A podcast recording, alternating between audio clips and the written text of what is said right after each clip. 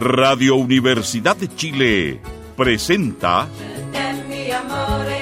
Sin Fronteras, un viaje sin límites por los hechos y acontecimientos de la política internacional, análisis, opinión y conversación sin muros ni fronteras. Conduce el periodista y analista internacional Pablo Jofré Leal, Sin Fronteras, en la radio que piensa. Buenas tardes amigos y amigas auditores y auditoras de Radio Universidad de Chile, aquí en el 102.5, frecuencia modulada desde Santiago de Chile. Eh, aquí en el sector de Providencia, desde los estudios de Radio Universidad de Chile, transmitiendo una nueva emisión de nuestro programa Sin Fronteras. Este programa que, como suele ser habitual en este encabezado, pretende nadar en un mar de mudos, dar a conocer y mm, develar, denunciar. Y en ese sentido, denunciar todas aquellas injusticias que eh, podemos observar en el mundo. ¿no? Hemos sido testigos de la Asamblea General de las Naciones Unidas en su sesión 74, desde su fundación, donde hemos escuchado infinidad de eh, mentiras, esa es la denominación, no vamos a andar con otro objetivo, son mentiras. Donald Trump hablando de patriotismo, eh, los representantes de Colombia hablando en lugar de los crímenes que se cometen en su país, hablando de Venezuela, es decir, una asamblea general donde se ve eh, lo peor del político oportunista del político que en realidad lo que busca es simplemente seguir eh, usufructuando de, del poder. Y en ese plano también se ha visto el combate, la lucha de, del gobierno venezolano contra una serie de países latinoamericanos que tratan de invocar el TIAR, eh, que es simplemente eh, un despropósito, ¿no? acá se están tratando de refugiar en, en un dispositivo previsto en el Tratado Interamericano de Asistencia Recíproca para preparar y ejecutar una agresión militar contra Venezuela. Y eso, sin duda, subvierte eh, a la Organización de Naciones Unidas en la solución de los conflictos internacionales. Ningún punto del TIAR, del Tratado de Río denominado su oportunidad, eh, acepta aquellos puntos que estos países latinoamericanos están hablando o quieren poner en ejecución. Ningún tratado puede sobreponerse a los principios, propósitos y métodos establecidos, practicados y aceptados universalmente y que están contenidos en la Carta de las Naciones Unidas. Eso es esencial. Solo el Consejo de Seguridad de la ONU puede dictar medidas o acciones contra un país, que no se da en este caso con el TIAR. Las eventuales medidas que con exclusividad pudiese adoptar el Consejo de Seguridad incluye la interrupción total o parcial de las relaciones económicas, pero aquí no está inscrito ni adscrito ni trabajando por ese aspecto el Consejo de Seguridad.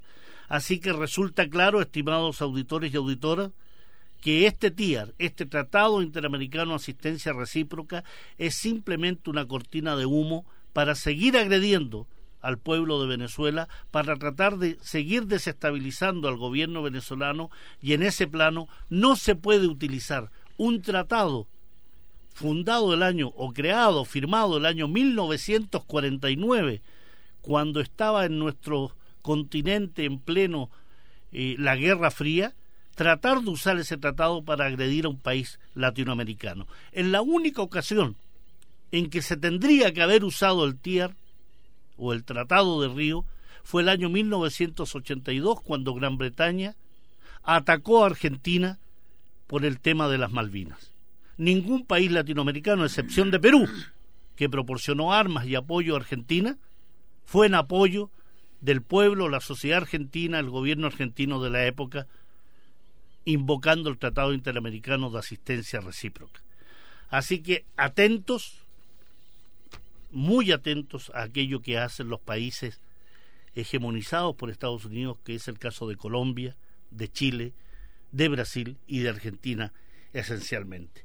Dicho esto, eh, quiero presentar a, a un amigo, eh, a una persona, a un representante de un pueblo eh, muy lejano de acá del, continente americano, pero muy cerca del corazón, muy cerca también en cuanto a idioma, muy cerca también respecto a temas de autodeterminación, de respeto a los derechos humanos y de, lucha por su liberación.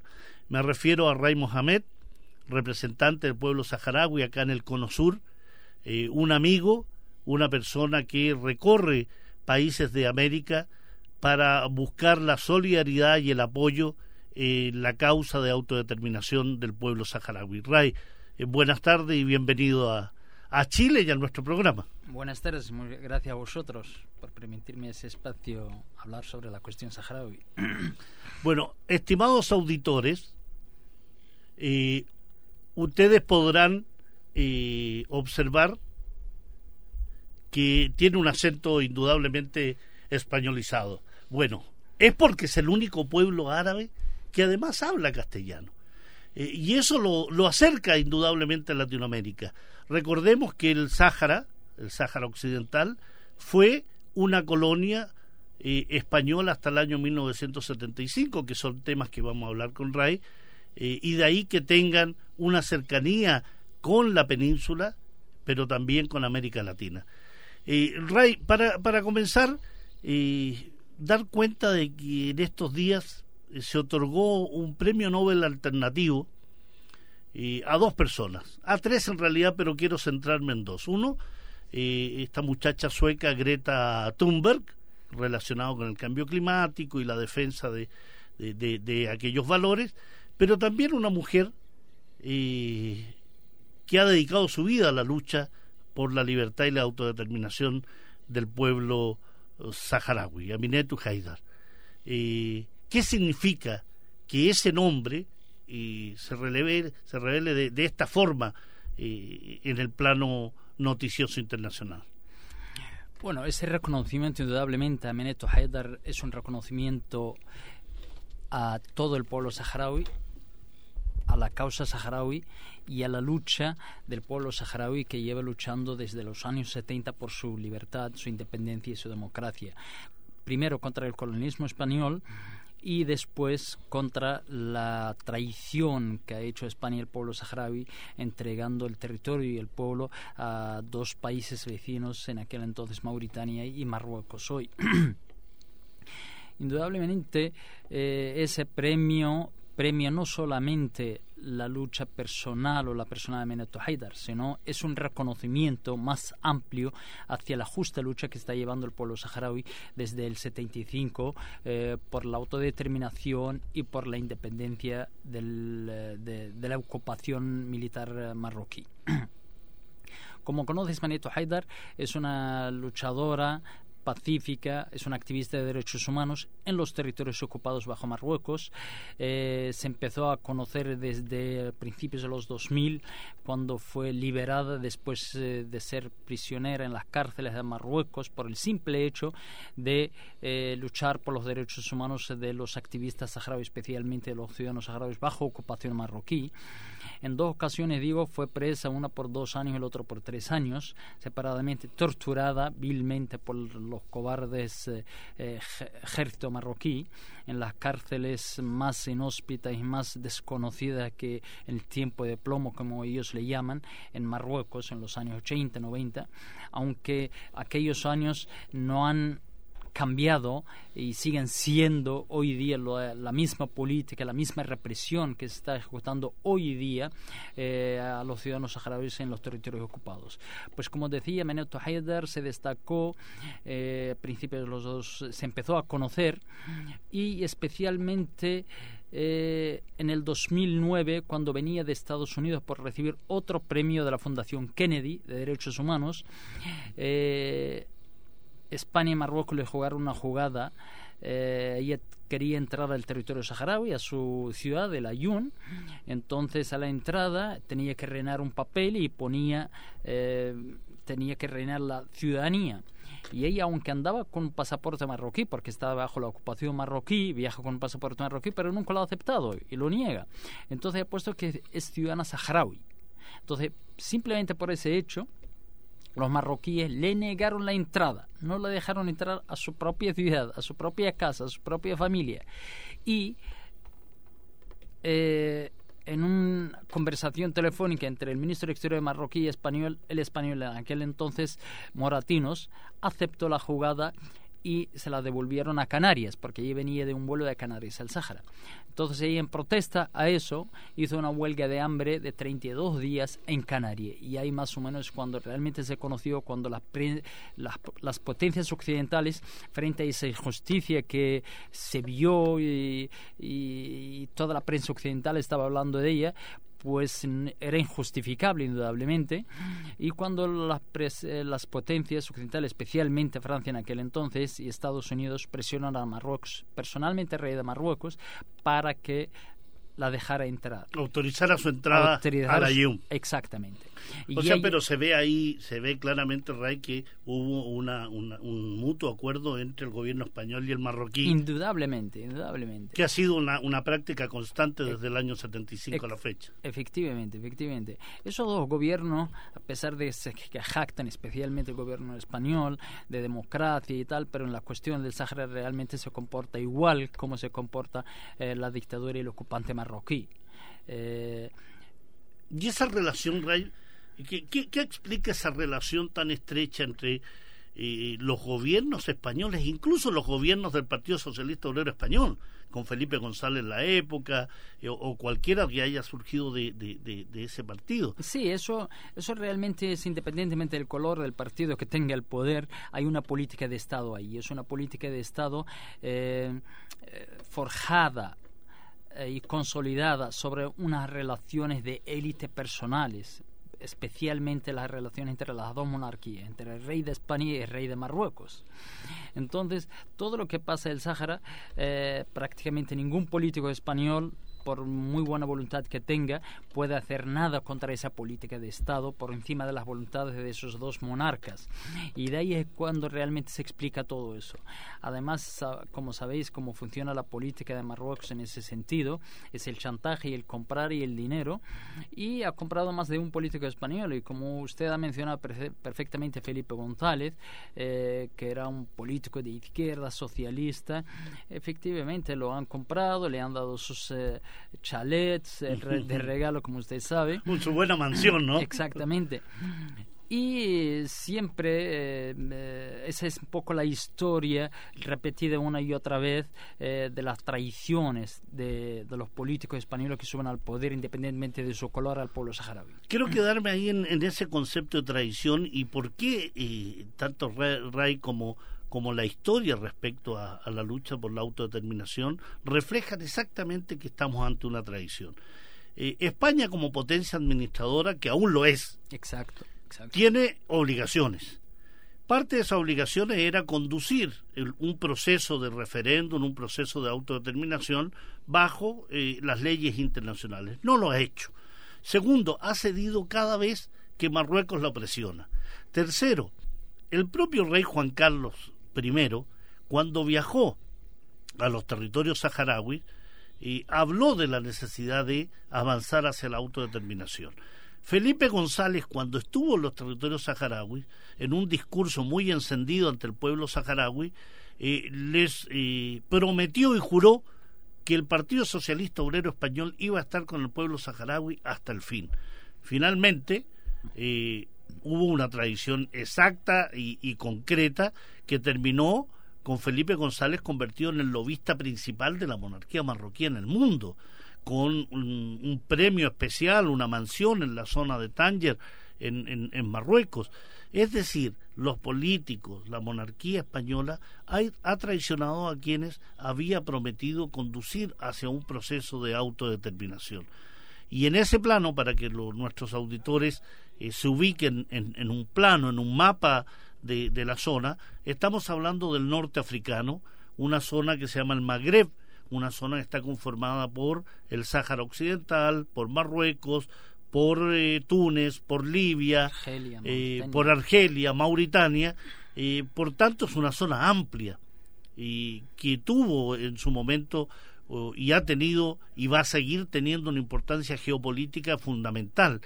Eh, pero en ese plano, ¿cómo se inserta, Rey, en la actual, la actual situación de la República Árabe Saharaui Democrática, eh, pasado lo que se llama el despertar islámico, que también lo denominan primavera árabe. ¿Cómo se inserta el proceso de autodeterminación saharaui en ese concierto?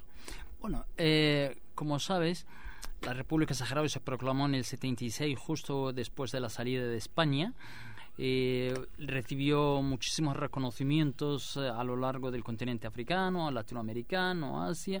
De hecho, hay buenas relaciones y relaciones bilaterales con muchísimos países. Eh, la República Saharaui es miembro pleno derecho de lo que es la Unión Africana hoy, lo que provocó la salida de Marruecos desde el 84 hasta el 17.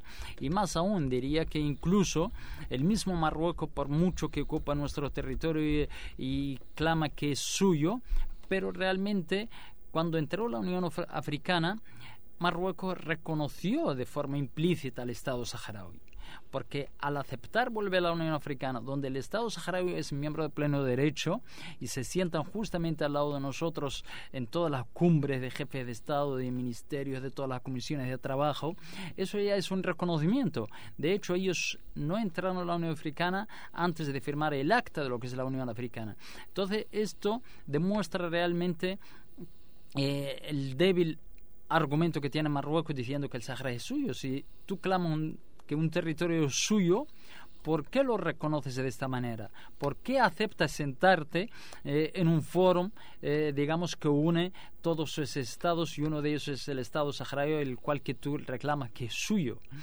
Entonces, usted también hablaba antes de un poco de la traición eh, de los gobiernos españoles eh, al Sáhara. Y yo veo en todo eso lo más grave que eh, incluso, además de traicionar al pueblo saharaui, traiciona al mismo pueblo, a la sociedad española incluso, porque como sabes, hay una diferenciación ahí entre lo que es el acto del Estado español a través de su gobierno y la sociedad española que se siente solidaria totalmente y lo ha demostrado en muchísimas ocasiones, lo sigue demostrando de solidaridad, de apoyo y de deseo al fin del conflicto a través de la independencia del pueblo saharaui. Entonces no solamente es una tradición al pueblo saharaui que se encuentra en África y que en su día fueron ciudadanos españoles, sino a los mismos ciudadanos. Y lo más grave aún, prácticamente desde la transición se borró de la historia española en los colegios la cuestión saharaui de la historia española, cosa que fue hasta ayer parte de España. Y eso ha provocado que las nuevas generaciones desconocen prácticamente el tema del Sahara. Eso es algo realmente eh, bien pensado, bien hecho para que se olviden del Sahara totalmente y que no se fomente más esa solidaridad o ese acercamiento entre lo que es la sociedad saharaui, eh, española con la causa saharaui. Pero sigue esa solidaridad. Exactamente. A pesar de afortunadamente, afortunadamente. Ellos han logrado borrar de la mente de las generaciones jóvenes, porque no solo enseñan en las escuelas ni nada, de que el Sahara fue español. Ahora pregunta un niño de, un niño no, un, hombre de 25, de 30 años y no ha estudiado absolutamente nada del mm. Sahara, que hasta ayer fue una provincia más de España. Es una forma de enterrar, de, de, quitar de la memoria, ¿no? Totalmente. Pero por eso es importante, creo, Ray, y que la memoria esté siempre presente. Porque cuando se quita de, del corazón, de la mente, eh, la historia de un pueblo, lo que se está haciendo es tratar de invisibilizarlo tratar de borrarlo de la existencia. Por ello es muy importante, y permíteme, Néstor Rey, eh, dar cuenta que aquí en Chile tenemos una deuda pendiente con tu pueblo. Tenemos una deuda pendiente como sociedad y como gobiernos en el país. Durante el gobierno de Eduardo Frei Ruiz Tagle, el canciller Juan Gabriel Valdés, imaginen cuántos años atrás, envió una carta al presidente en ese momento de de, la República Árabe Saharaui Democrática, el fallecido presidente Mohamed Abdelaziz, donde le señalaba que en nombre del Estado de Chile y por instrucciones del presidente de la República, el gobierno procedería a reconocer a la nación africana. Pero no ocurrió. Posteriormente llegó Michel Bachelet y los partidos, los presidentes de los partidos en ese momento de la concertación, que en ese momento eran Álvaro Elizalde del Partido Socialista, Matías Walker, presidente subrogante de la democracia cristiana, Guillermo Tellier del Partido Comunista y Gonzalo Navarrete del PPD, también le mandaron una carta a la presidenta Bachelet pidiéndole se reconociera la República Árabe Saharaui Democrática. Sin embargo, llegó el 11 de marzo de ese año de cambio de gobierno que iba a asumir Sebastián Piñera y no se reconoció a la República Árabe Saharaui Democrática. Y aquí hay una responsabilidad eh, que es del ex canciller chileno Heraldo Muñoz, un personaje eh, que le ha causado mucho daño a Chile en sus relaciones bilaterales, principalmente con Bolivia, y que también ha causado daño a la causa de solidaridad que siempre ha tenido Chile con los pueblos. Uno de los 17 territorios que está luchando por su autodeterminación es el pueblo saharaui.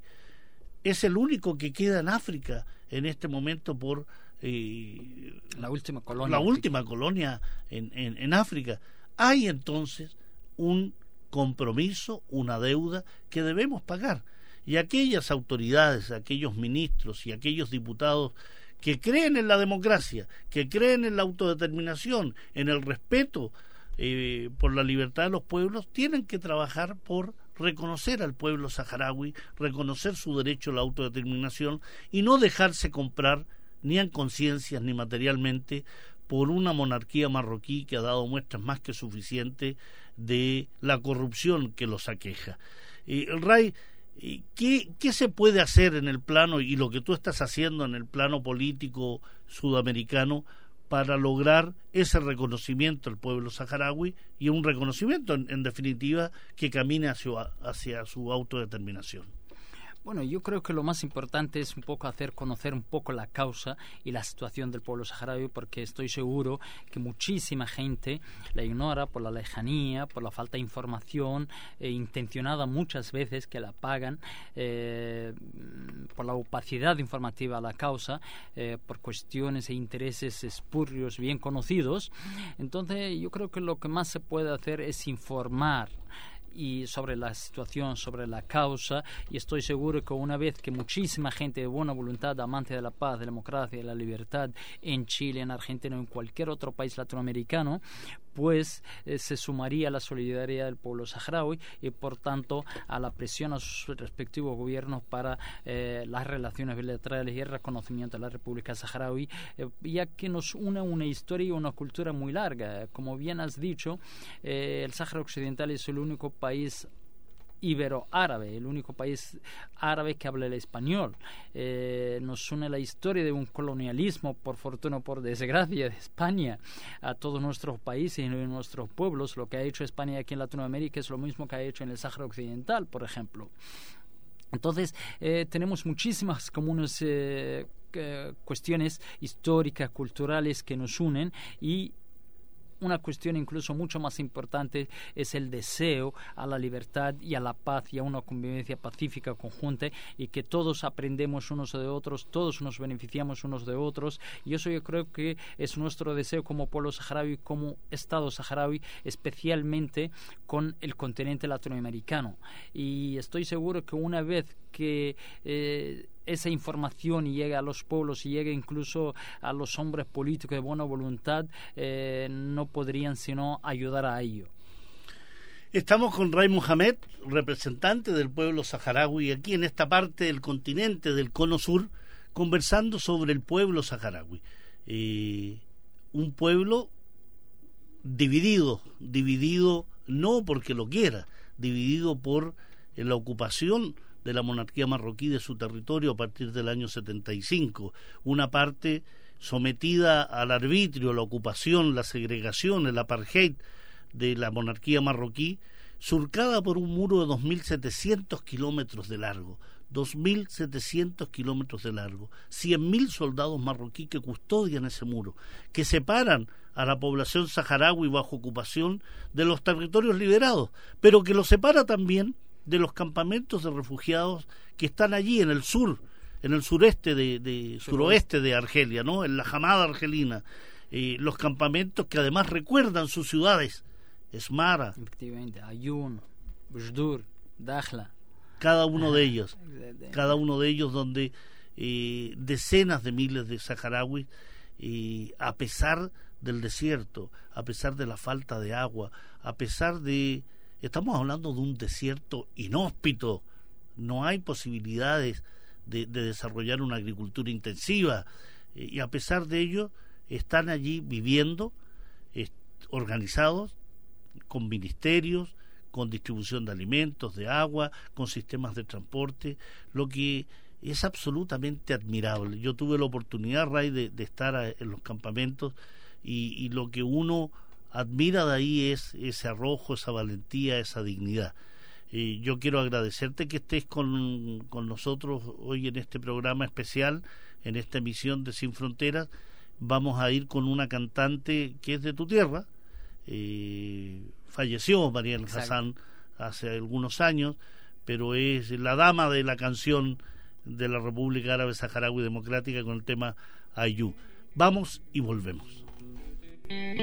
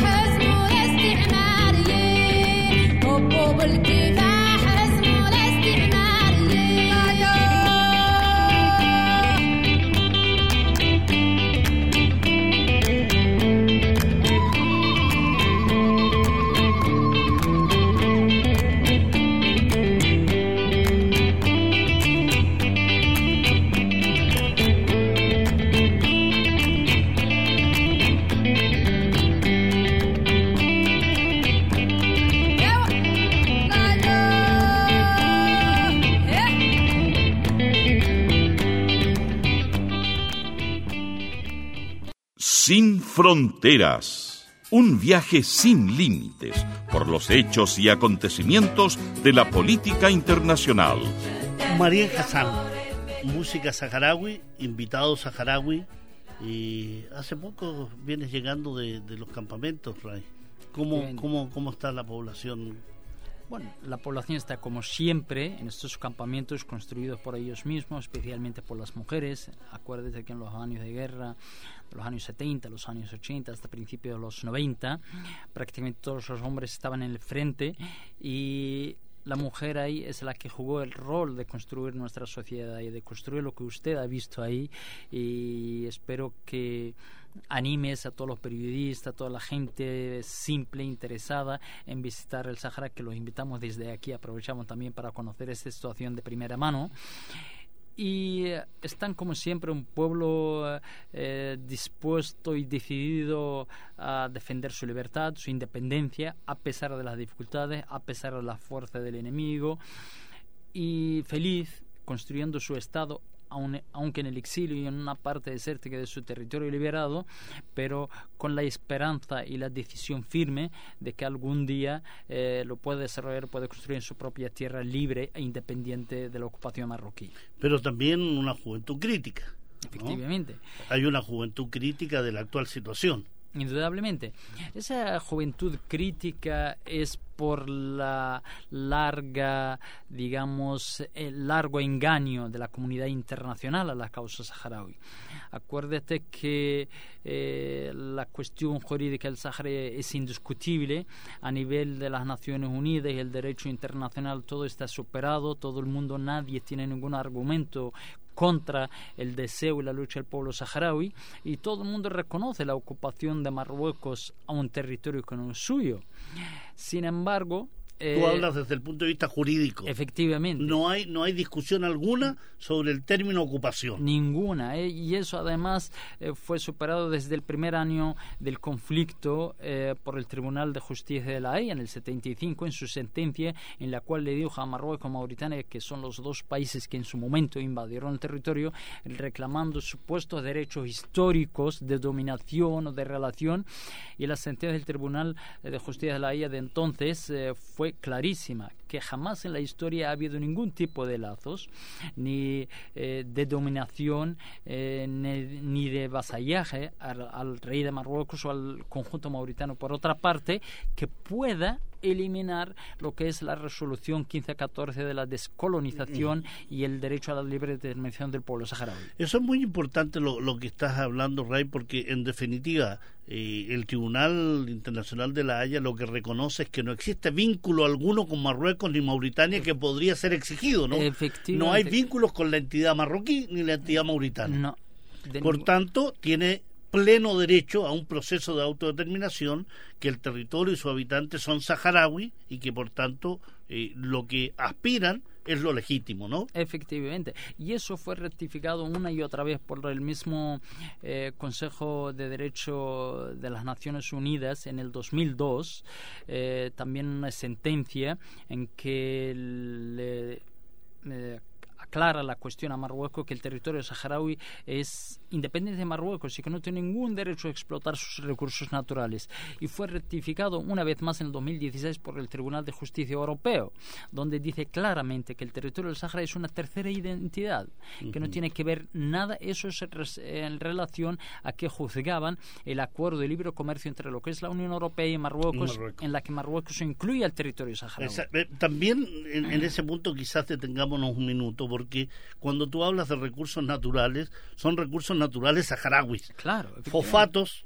Pesca. Pesca en los caladeros del Atlántico, que son los, más, ricos. los más ricos e importantes de la zona, donde también hay recursos acuíferos en el sur del, del Sáhara, donde indudablemente ha habido también explotación de, de, de, de, posibilidades de prospección petrolera y gas y de gas. Por tanto, estamos hablando de un territorio rico en recursos naturales y es muy valioso tu, muy valiosa tu información Ray respecto a que ha sido reconocido que no se puede negociar un tratado de libre comercio que incluya a la República Árabe Saharaui Democrática porque eso da pie para sostener que todo lo que se haga ahí es ilegal si no cuenta con la venia, el beneplácito y la autorización del pueblo saharaui. Totalmente, totalmente. Y eso eh, no es nada nuevo, eso lo sabía todo el mundo, porque incluso eh, finales de los 90, cuando los mismos Estados Unidos firmó el Acuerdo de Libre Comercio, claramente lo dijo y lo excluyó no entra el Sáhara Occidental en ese acuerdo,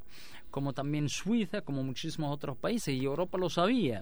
El problema es que Europa, desgraciadamente, está guiada por esos dos países en ese eh, territorio del sur de Europa, que son, eh, digamos, eh, los que sustentan esa ocupación a Marruecos por algunos intereses, especialmente Francia, seguida por España.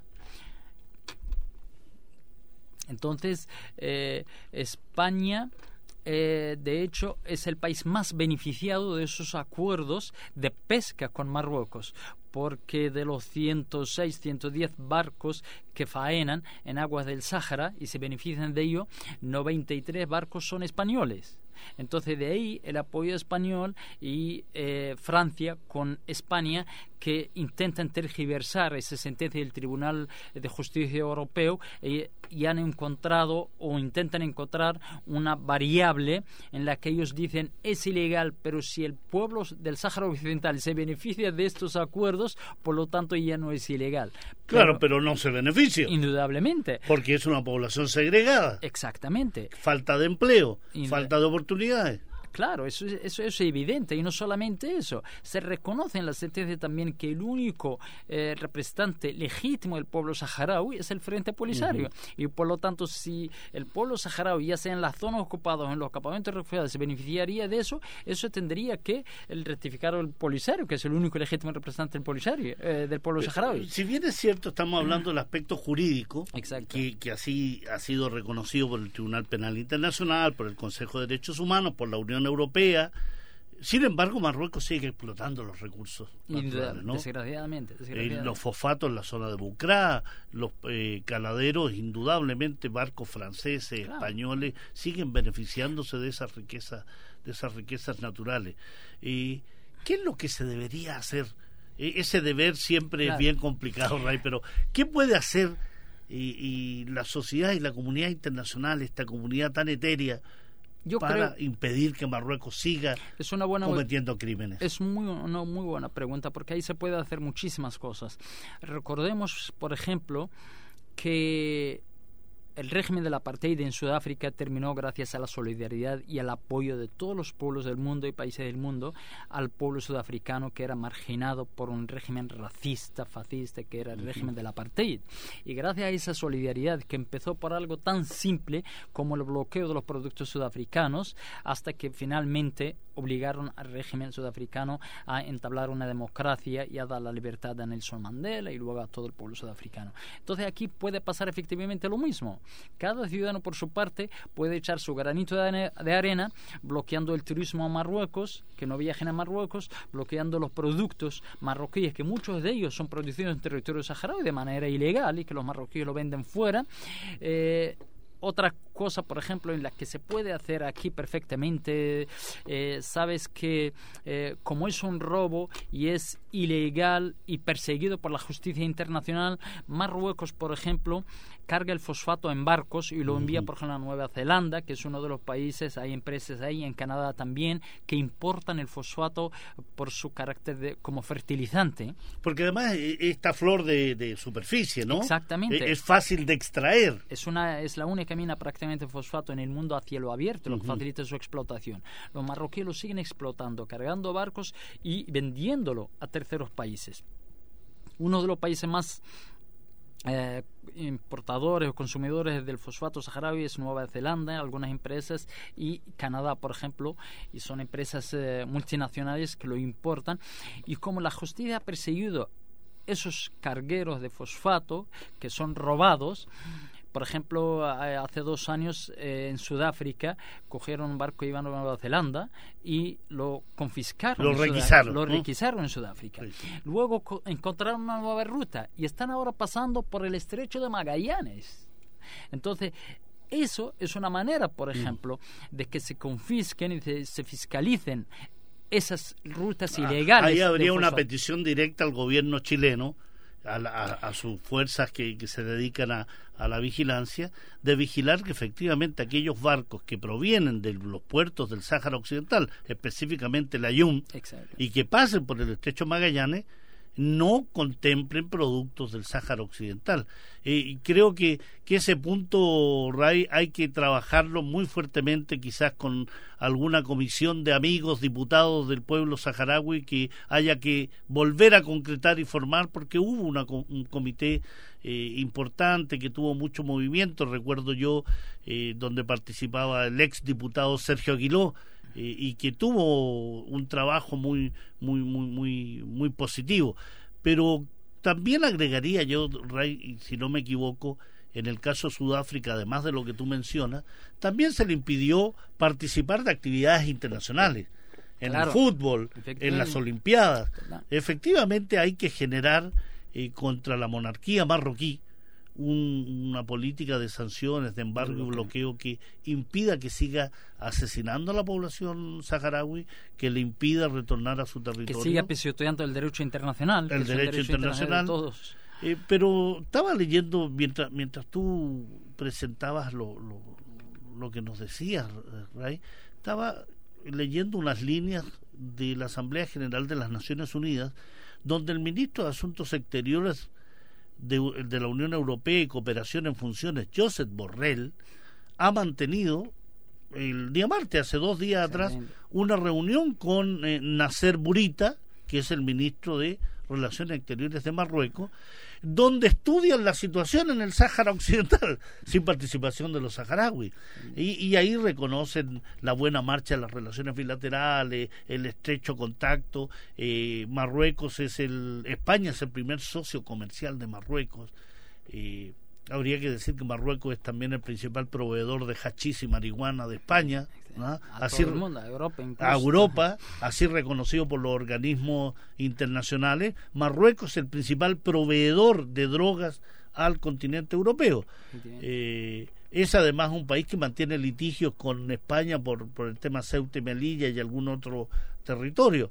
Y por tanto parece que utiliza mucho este tema de la migración, de las drogas. Claro, la política del chantaje ha sido histórica con España y la presión en ese sentido, eh, no solamente de Ceuta sino también la inmigración, en cuanto España un poco no hace lo que quiere el rey, especialmente respecto al Sahara o cualquier otro tipo de asunto, pues les abre la se abren las puertas exactamente a la inmigración invaden en una sola noche 300 400 inmigrantes que saltan la valla de, de Ceuta y Melilla efectivamente. Entonces claro ahí hay una historia desgraciadamente eh, de chantaje a un vecino y lo que uno se pregunta cómo es posible que un Estado como España puede aceptar ese tipo de chantajes desde una monarquía absolutista, realmente feudalista y dictatorial como es Marruecos. Tal vez porque son cómplices efectivamente de esa ocupación. Y hablo de los gobiernos, los políticos, la monarquía, ¿no? Porque indudablemente la sociedad española ha demostrado, así como la sociedad italiana, ha demostrado cercanía y solidaridad con el pueblo saharaui, ¿no? Ah. Y Rey, una, una, una consulta. Creo que ahora en diciembre, noviembre o diciembre, viene un congreso. En diciembre, sí un congreso importante desde el punto de vista de decisiones. Exactamente. Es eh, el quinto congreso del Frente Polisario que se realiza cada cuatro años, en la que se elige una nueva dirección del Polisario. Y indudablemente es un congreso decisivo porque, como habías hablado de la presión de la juventud, y no solamente de la juventud, de toda la sociedad saharaui, de, eh, de esa complicidad o inacción o pasividad de la comunidad internacional respecto a la intransigencia de Marruecos y la falta de respeto a sus propios compromisos con el derecho internacional, eh, nada ha pasado. Eh, como puedes leer, eh, ayer mismo el secretario general de las Naciones Unidas frente a la Asamblea General sacó su informe respecto al Sáhara Occidental en la que reconoce claramente que Marruecos sigue violando los derechos humanos, sigue bloqueando las negociaciones. Claro, todo se queda en papel mojado. Es un informe del secretario general de las Naciones Unidas. No pasa nada. Y no pasa nada. y no hace nada. Como no pasa nada con la MINURSO, ¿no? Exacto, que, es la, misión, Claro, la misión de las Naciones Unidas para el referéndum del Sahara Occidental, para el único objetivo al cual fue construida en 1991 y enviada al territorio donde se gastan millones de dólares diariamente de todo el mundo, de todos los ciudadanos del mundo, y no hacen absolutamente nada. De hecho, es la única misión de las 16 que existen en todo el mundo en la que no incluye una supervisión de los derechos humanos. Protección. Protección, efectivamente. O sea, mira, qué, qué importante lo que dice, porque en el fondo una misión de las Naciones Unidas en un territorio no autónomo, en un territorio ocupado, porque hay, hay misión de la MINURSO en los territorios ocupados y en los campamentos, ¿no? Y, sin embargo no vigila el cumplimiento y el compromiso de respeto a los derechos humanos. ¿De qué sirve una misión así? Efectivamente, eh, ese es el nivel de complicidad. Y claro, de ahí ya se puede entrar en otro tema que es la falta de democracia o eh, o la dictadura en lo que es el Consejo de Seguridad de las Naciones Unidas, porque Marruecos es de lo que se beneficia y hace todo ese tipo de intransigencia gracias al apoyo incondicional de un miembro del Consejo de Seguridad que tiene derecho al veto. Está dispuesto a hacer su veto cualquier, en cualquier momento en que el Consejo de Seguridad decida tomar una acción para que las partes respeten eh, la legalidad. Te, refiere a Francia. Efectivamente. Esa Francia que tan defensora de los derechos humanos, la igualdad, la fraternidad, sin embargo sus intereses, sobre todo en África, eso lo hace entrar en, disputa, le hace entrar en disputa con Estados Unidos también, ¿no? Indudablemente, con otras potencias, y ahí está un poco el juego geopolítico en la zona. Recordemos que en toda la zona de Magreb y el Sahel africano, eh, fueron gran parte de ellas ex eh, colonias eh, francesas, Marruecos, Argelia, Túnez, Mali, todo eso, Gabón, Chad. Todo, exactamente. O sea, estamos hablando de una presencia aún francesa muy potente en bases militares, desde Djibouti, en el cuerno africano, hasta el Atlántico. y ahora, este congreso que, que mencionaba Ray, eh, puede tomar definiciones eh, potentes desde el punto de vista ya del agotamiento del camino político y decir aquí la única manera que entiende Marruecos es con la fuerza. Indudablemente, eso ya ha sobrepasado incluso ese límite y ese Congreso tiene esa dura decisión que tomar eh, para ya lavarse las manos de lo que es la comunidad internacional personificada ahí en esa misión que no hace nada absolutamente y eh, recurrir al derecho legítimo que tiene el pueblo saharaui de defender su tierra y en este caso no han dejado más opción que por desgracia que son las armas. Nadie quiere la guerra y sobre todo eh, un pueblo que la ha conocido en carne propia durante 16 años frente a dos regímenes ocupantes en aquel entonces Mauritania y Marruecos pero eh, frente también a esa eh, complicidad y pasividad de la comunidad internacional y el status quo de más de 27 años eh, de un conflicto aparentemente muy fácil de solucionar de una forma pacífica, sin embargo, ahí no hacen nada. Entonces, claro, frente a esa situación, cualquier pueblo se le acabaría la paciencia y no le quedaría más remedio que recurrir a su legítimo derecho de defenderse eh, por cualquier otro medio que esté a sus manos. Y esa es un mm. poco la decisión en la que nos encontramos hoy eh, y tenemos que afrontar y decidir eh, de una vez por todas. ¿Está preparado militarmente el pueblo saharaui? Bueno, el pueblo saharaui eh, siempre ha sido eh, ha estado preparado eh, para defender sus derechos legítimos y su territorio. Acuérdate que en los años 70 y inicios del el pueblo saharaui fue abandonado sin ningún tipo de ejército, sin nada, y fue formando su actual ejército hoy con hombres mal armados, mal alimentados, con ningún tipo de logística. fue capaz de derrotar a Mauritania, ¿no? Efectivamente. Y, llegar a la capital de Mauritania. y casi derrotar también a Marruecos y hacerle la guerra del sur de Marruecos. Entonces, hay, eh, indudablemente, hay una mm, diferencia muy grande y una superioridad militar, logística, de medios por parte del enemigo, pero el pueblo saharaui indudablemente lo, eh, lo supera en lo que es la razón, en lo que es la determinación y la moral combativa. La moral, combativa. Mm, en ese sentido, eh, también cualquier pueblo, por muy débil que sea, cuando no le dejan más remedio que desgraciadamente la solución violenta, aunque nadie la desee, pero ellos te obligan a ello. Tu propio enemigo te obliga a ello, eh, tengas o no tengas medios, tienes que recurrir a ella, que es la única salida que te dejan. La población de los territorios ocupados, Ray, y estamos hablando de las ciudades que, que de la Yun, eh, Yala, Boyur, eh, Smara, eh, vive, vive situaciones complejas, muy complicadas, ¿no? Del punto de vista de acceso al empleo, de segregación política los saharauis en los territorios ocupados prácticamente se sienten extranjeros en su propio territorio, están marginados de todo, de todo. No pueden, no pueden visitar, no pueden visitar a sus familiares en los campamentos. Para nada. No, puede la gente de los campamentos ir a la región. Ahí hubo un acercamiento y un proyecto de las Naciones Unidas, del HCR, para hacerlo y lo han realizado durante unos tres o cuatro años, eh, mediados de los 2000. Eh, todo guiado y organizado por las Naciones Unidas y se hizo algún intercambio de familias, algunas que vienen de las zonas ocupadas de los campamentos y viceversa.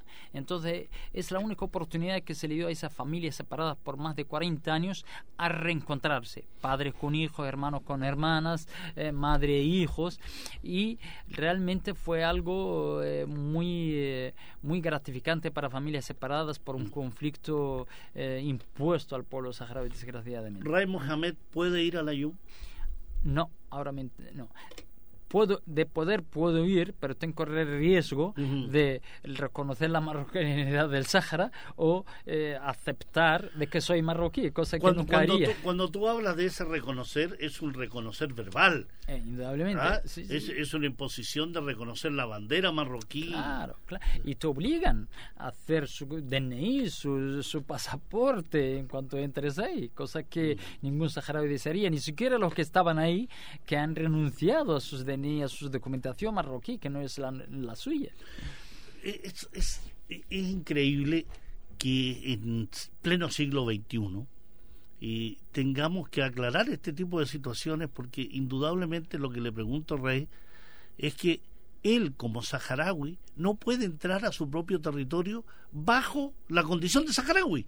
Tiene que reconocerse marroquí, que no lo es, tiene que reconocer una bandera que no es la suya y tiene que reconocer un poder que no es el de él.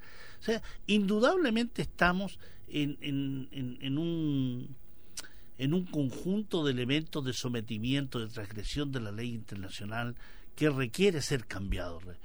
Eh, nos queda muy pocos minutos y yo quiero aprovechar esto no solo para agradecerte, sino que también convocar a nuestros auditores y auditoras a que conozcan más sobre el pueblo saharaui, se pueden comunicar conmigo a, mi, a mi muro de Facebook, se pueden comunicar en las distintas redes sociales donde eh, podemos ponernos de acuerdo, porque Ray va a estar aquí hasta el mes de diciembre. Eh, está dispuesto a ir a colegios, a universidades, reunirse con todo aquel que quiera conocer más de este pueblo maravilloso, de este pueblo musical, este pueblo poeta, este pueblo que tiene centenares de años viviendo en esa zona y sin embargo eh, sometido a la ocupación, a la segregación, al apartheid, sometido al crimen, eh, sometido a eh, que lo invisibilicen. Ray, yo quiero agradecerte tu, tu, tu presencia acá y, no dejarlo pasar la oportunidad que antes que te vayas sigamos conversando para ver qué pasó en el Congreso. Efectivamente, eso espero. Espero invitaros. ¿Cuándo va a ser ese Congreso? Del 19 al 21 de diciembre. Esperemos que realmente haya alguna presencia chilena ahí, de ciudadanos simples y normales, periodistas que estén interesados a cubrir la situación del pueblo saharaui. Sería muy interesante. Para, para viajar al, al Sáhara, eh, a, los territorios, a los campamentos, hay que coordinarse no solo contigo, sino que también con, con Argelia, con... Claro, eh, se pasa a través de Argelia porque nosotros los campamentos refugiados, el Estado en exilio que tenemos está en territorio argelino, entonces habría que coger un visado argelino y de ahí ir a, la a los campamentos. Bueno, está abierta esa posibilidad, está abierta la posibilidad de conocer a estos hijos de las nubes, a este pueblo maravilloso que es el pueblo saharaui. Ray, agradecer tu presencia nuevamente, un gran abrazo y recordar que hay pueblos que luchan por su libertad, hay pueblos que eh, anhelan su autodeterminación y que trabajan por ella, como es el caso del pueblo saharaui. Hasta la próxima semana en Sin Fronteras, aquí en Radio Universidad de Chile. Radio Universidad de Chile presentó Sin Fronteras, un viaje sin límites por los hechos y acontecimientos de la política internacional, análisis, opinión y conversación sin muros ni fronteras. Conduce el periodista y analista internacional Pablo Jofré Leal, Sin Fronteras, en la radio que piensa.